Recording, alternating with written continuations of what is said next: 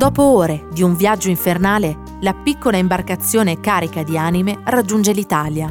Una volta fatti sbarcare tutti tra Otranto e Lecce, gli scafisti fuggono in un baleno per non essere avvistati dalla guardia costiera.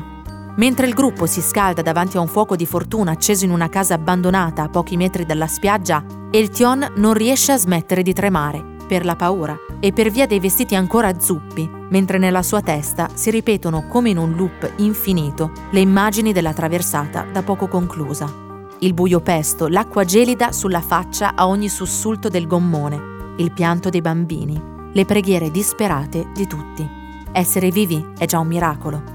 Il giorno dopo il gruppo viene prelevato da un italiano e condotto alla stazione di Lecce, come da piano concordato con gli scafisti. Lì Eltion fa un biglietto per Pescara per chiedere aiuto a Paolo, un ragazzo conosciuto in Albania tanti anni prima. Avrebbe viaggiato in pullman perché si diceva che i controlli della polizia sui treni fossero frequenti. Dal finestrino Eltion si accorge di una coppia di giovani che si bacia sui gradini della stazione. Sorridendo chiude gli occhi, assaporando il primo spiraglio di libertà.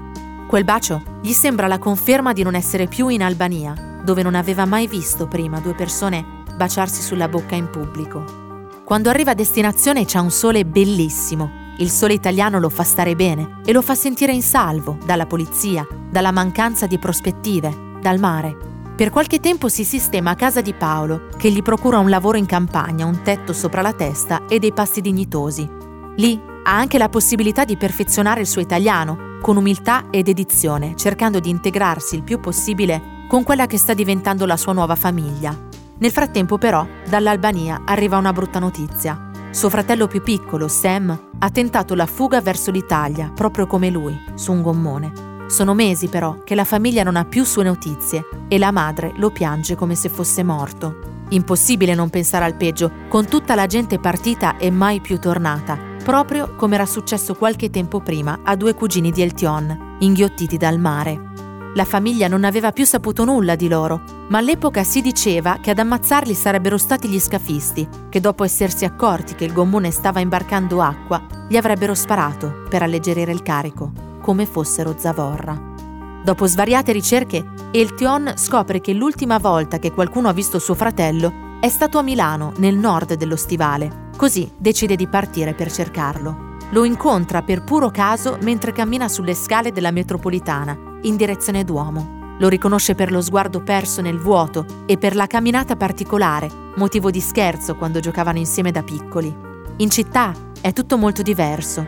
Eltion ha ritrovato suo fratello, ma non sa più dove stare, non ha un posto per dormire e per mangiare. Deve ricominciare da zero, un'altra volta.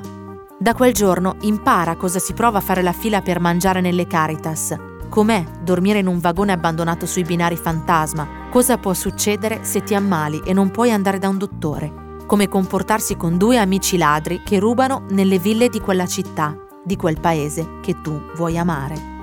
Ma Eltion, nemmeno nei momenti più difficili, perde la speranza di migliorare. È convinto che chi si comporta con il cuore, rispetta le regole e ha volontà, viene amato e nessuno lo rifiuta.